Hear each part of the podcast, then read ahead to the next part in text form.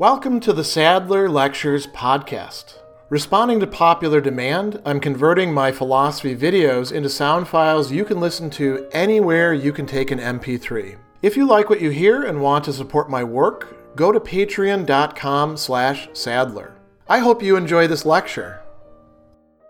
In his essay on fairy stories, J.R.R. Tolkien is going to talk about escape as one of the features or aspects of fairy stories and indeed of a lot of narrative literature as well. He says that I have claimed that escape is one of the main functions of fairy stories, and since I do not disapprove of them, it's plain that I do not accept the tone of scorn or pity with which escape is now so often used, a tone for which the uses of the word outside literary criticism give no warrant at all. And he's going to engage in some interesting reflections on why we would actually condemn something for being escape he points out, and this is very ingenious, that in what the misusers are fond of calling real life, and we should actually pause on that for a moment. So many people use this term, and, and Tolkien actually capitalizes the R and the L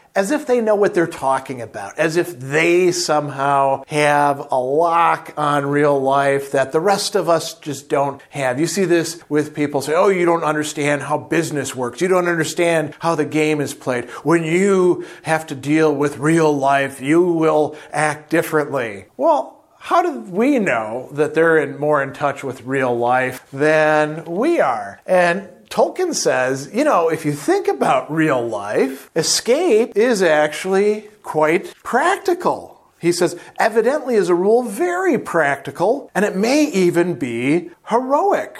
He says, in real life, it is difficult to blame it unless it fails. In criticism, though, it would seem to be the worse the better it succeeds. So you buy yourself some literature and you're reading it, you're engaging in escape from the real world that you should be constantly engaged with, you know? And we could extend this to all sorts of things. You're watching a television show. Ooh, it's not 60 minutes talking about problems. You're engaging in escapism, and that's bad, right? We could pick whatever other show, as if somehow 60 minutes isn't more scripted and edited than other shows. And so he talks about this example of being in a prison. If a person, he says, is brought into a prison, why should a person be scorned if they try to get out and go home to escape from the boundaries of the prison? And you could, you know, bring up extenuating circumstances. Well, maybe they're getting better medical care, three square meals a day. I mean, Anybody who knows anything about American prisons knows that that's typically not the case, but eh, we could go on from there. What if they committed a horrendous crime and they are convicted in their heart not only by a jury of their crime? Well, okay, that's not what Tolkien is talking about. He's talking about somebody who's been put in prison and has good reasons to get out.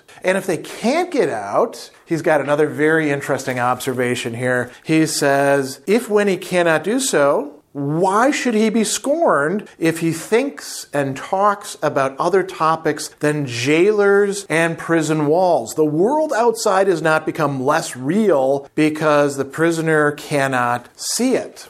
So there are people, I've met some within Indiana State Prison, who wanted everybody to focus just on what's right in front of them, the here and now, don't talk about anything outside. And the rest of the prisoners would be like, who the hell are you to tell me I can't talk about anything else? Why would I want to focus just on this stuff right here? There's a legitimate purpose to escape, or purposes, you could say, from Tolkien's point of view. And he says that the critics are actually mixing up two different things. So he tells us that we're faced by a misuse of words and a confusion of thought. What is that? He says that in using escape in this way, the critics have chosen the wrong word. What should they have chosen? They are confusing not only by sincere error the escape of the prisoner with the flight of the deserter. So there's two different pairings, right? Escape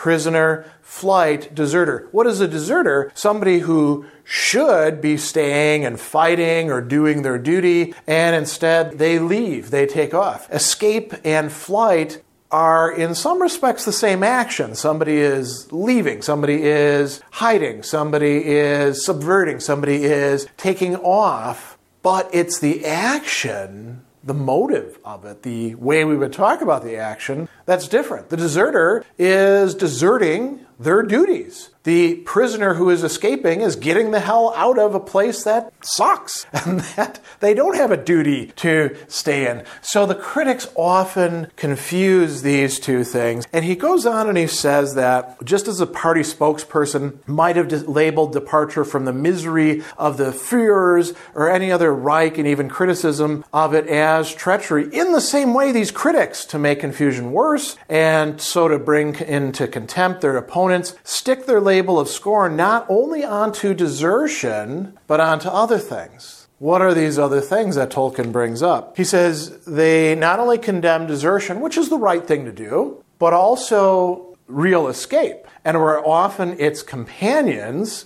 and here he brings up four things disgust, anger, condemnation, and revolt. A little bit later, he'll also talk about reaction as well. And this is very interesting, isn't it? Because it's not just escape that he's saying, you know, you, you, really, there's a legitimate purpose to it. There is a legitimate use of disgust. There is a legitimate use of anger. There is a legitimate use of condemnation. There is even a legitimate use of revolt. And the critics are blurring all of these things together under one term that they call escape, but which is really desertion, leaving behind what you have a duty to confront or to work with. And so he says, not only do they confound the escape escape of the prisoner with the flight of the deserter, but they would seem to prefer the acquiescence of the quisling to the resistance of the patriot. To such thinking, you only have to say, The land you loved is doomed to excuse any treachery, indeed to glorify it. What was a quisling? Well, it was actually named after a guy whose name was Quisling, and he betrayed his country to the Nazis. In fact, taking a position of power once the Nazis had invaded his country of Norway. So He's saying here that the critics really have things backwards. We shouldn't be quislings. We should, in fact, try to escape. There's a legitimacy to this. And he's going to give us three interesting examples, which might be a little hard for us to relate to. And we might say that Tolkien is a bit of a, you know, stick in the mud in, in some ways, but he talks about this for a trifling instance, not to mention electric street lamps of mass produced pattern in your tale is escape. You're not, you're not talking about the street lamps, right? The way that you should. And Tolkien says you don't have to talk about street lamps, right? The lamps may be excluded from the tale just because they're bad lamps. And it's possible one of the lessons to be learned is the realization of this fact. And then he says, but out comes the big stick. Electric lamps lamps have come to stay, they say. And he says, you know, how do we know that? Maybe they're going to be replaced by something else down the line in 10, 20 years as well, right? He says the electric street lamp may indeed be ignored simply because it is so insignificant and transient. And fairy tales have many more permanent and fundamental things to talk about. Lightning, for example. The escapist is not so subservient to the whims of evanescent fashion as are these opponents. He does not make things, which it may be quite rational to regard as bad, his masters or his gods by worshiping them as inevitable, even inexorable, right? And here he actually says maybe we'll pull down the street lamps, escapism might turn into reaction. Then he talks about something else quite interesting. Listen to the term robot factories, right? Right? In his time, you know, manufacturing was increasingly including automation, and people were having all sorts of, you could say, wet dreams of technology back then. And he talks about a clerk of Oxford declaring that he welcomed the proximity of mass production robot factories and the roar of self obstructive mechanical traffic. Why?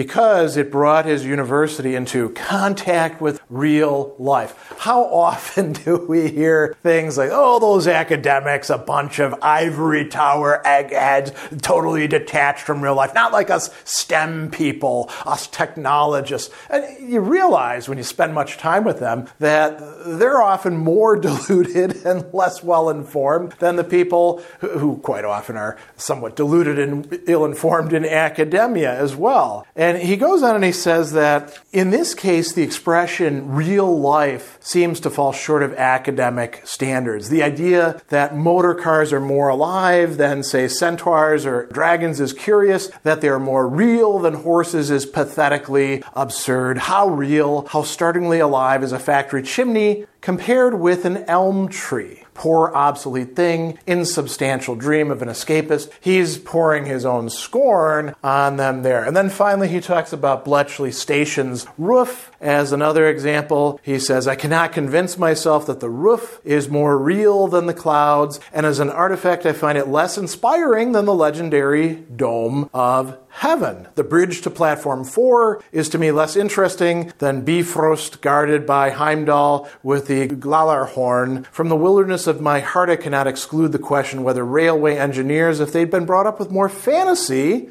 might not have done better with all their abundant means than they commonly do. Mass fairy stories might be, I guess, better masters of art than the academic person I referred to. So, three interesting examples. And then the other thing that he says about the legitimacy of escapism, he says, we don't have to worry about archaism. He says, if we leave aside a moment fantasy, I don't think that the reader or maker of fairy stories need be ashamed of the escape of archaism, of preferring not dragons but horses, castles, sailing ships, bows and arrows, not only elves but knights and kings and priests. For it is, after all, possible for a rational person after reflection, quite unconnected with fairy story or romance, to arrive at the condemnation, implicit at least in the mere silence of the escapist literature, of progressive things like factories or the machine guns and bombs that appear to be their most natural and inevitable, dare we say, inexorable product. So, you know, archaism, and not necessarily anything wrong with that, right? And he says that many stories out of the past have only become escapist in their appeal through surviving from a time when men were, as a rule, delighted with the work of their hands into our time. So, you know, that's something worth considering. He also briefly mentions science fiction, and he says something really astute, I think, about its capacity to be real escape. He tells us that science fiction is that most escapist form of all literature, but then he says this these prophets often foretell, and many seem to yearn for, a world like one big glass roofed railway station. But from them, it is as a rule very hard to gather what men in such a world town will do. What are they going to, to do? What will the escape be? He says they'll use their freedom in order to play with mechanical toys in the soon cloying game of moving at high speed. To judge from some of these tales, they will still be as lustful and vengeful and greedy as ever, and the ideals of these uh, their idealists hardly reach further than the splendid notion of building more towns of the same sort on other planets. And he, he says, this is an age of improved means to deteriorated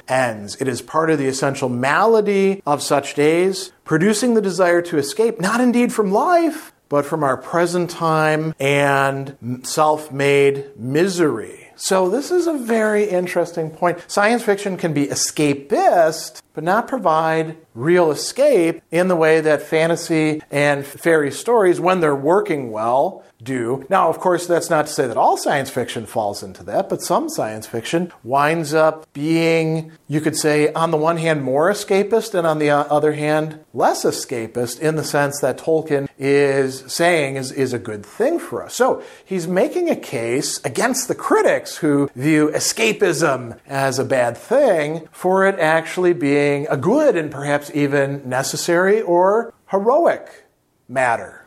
Special thanks to all of my Patreon supporters for making this podcast possible. You can find me on Twitter at Philosopher70, on YouTube at the Gregory B. Sadler channel, and on Facebook on the Gregory B. Sadler page. Once again, to support my work, go to patreon.com slash sadler. Above all, keep studying these great philosophical works.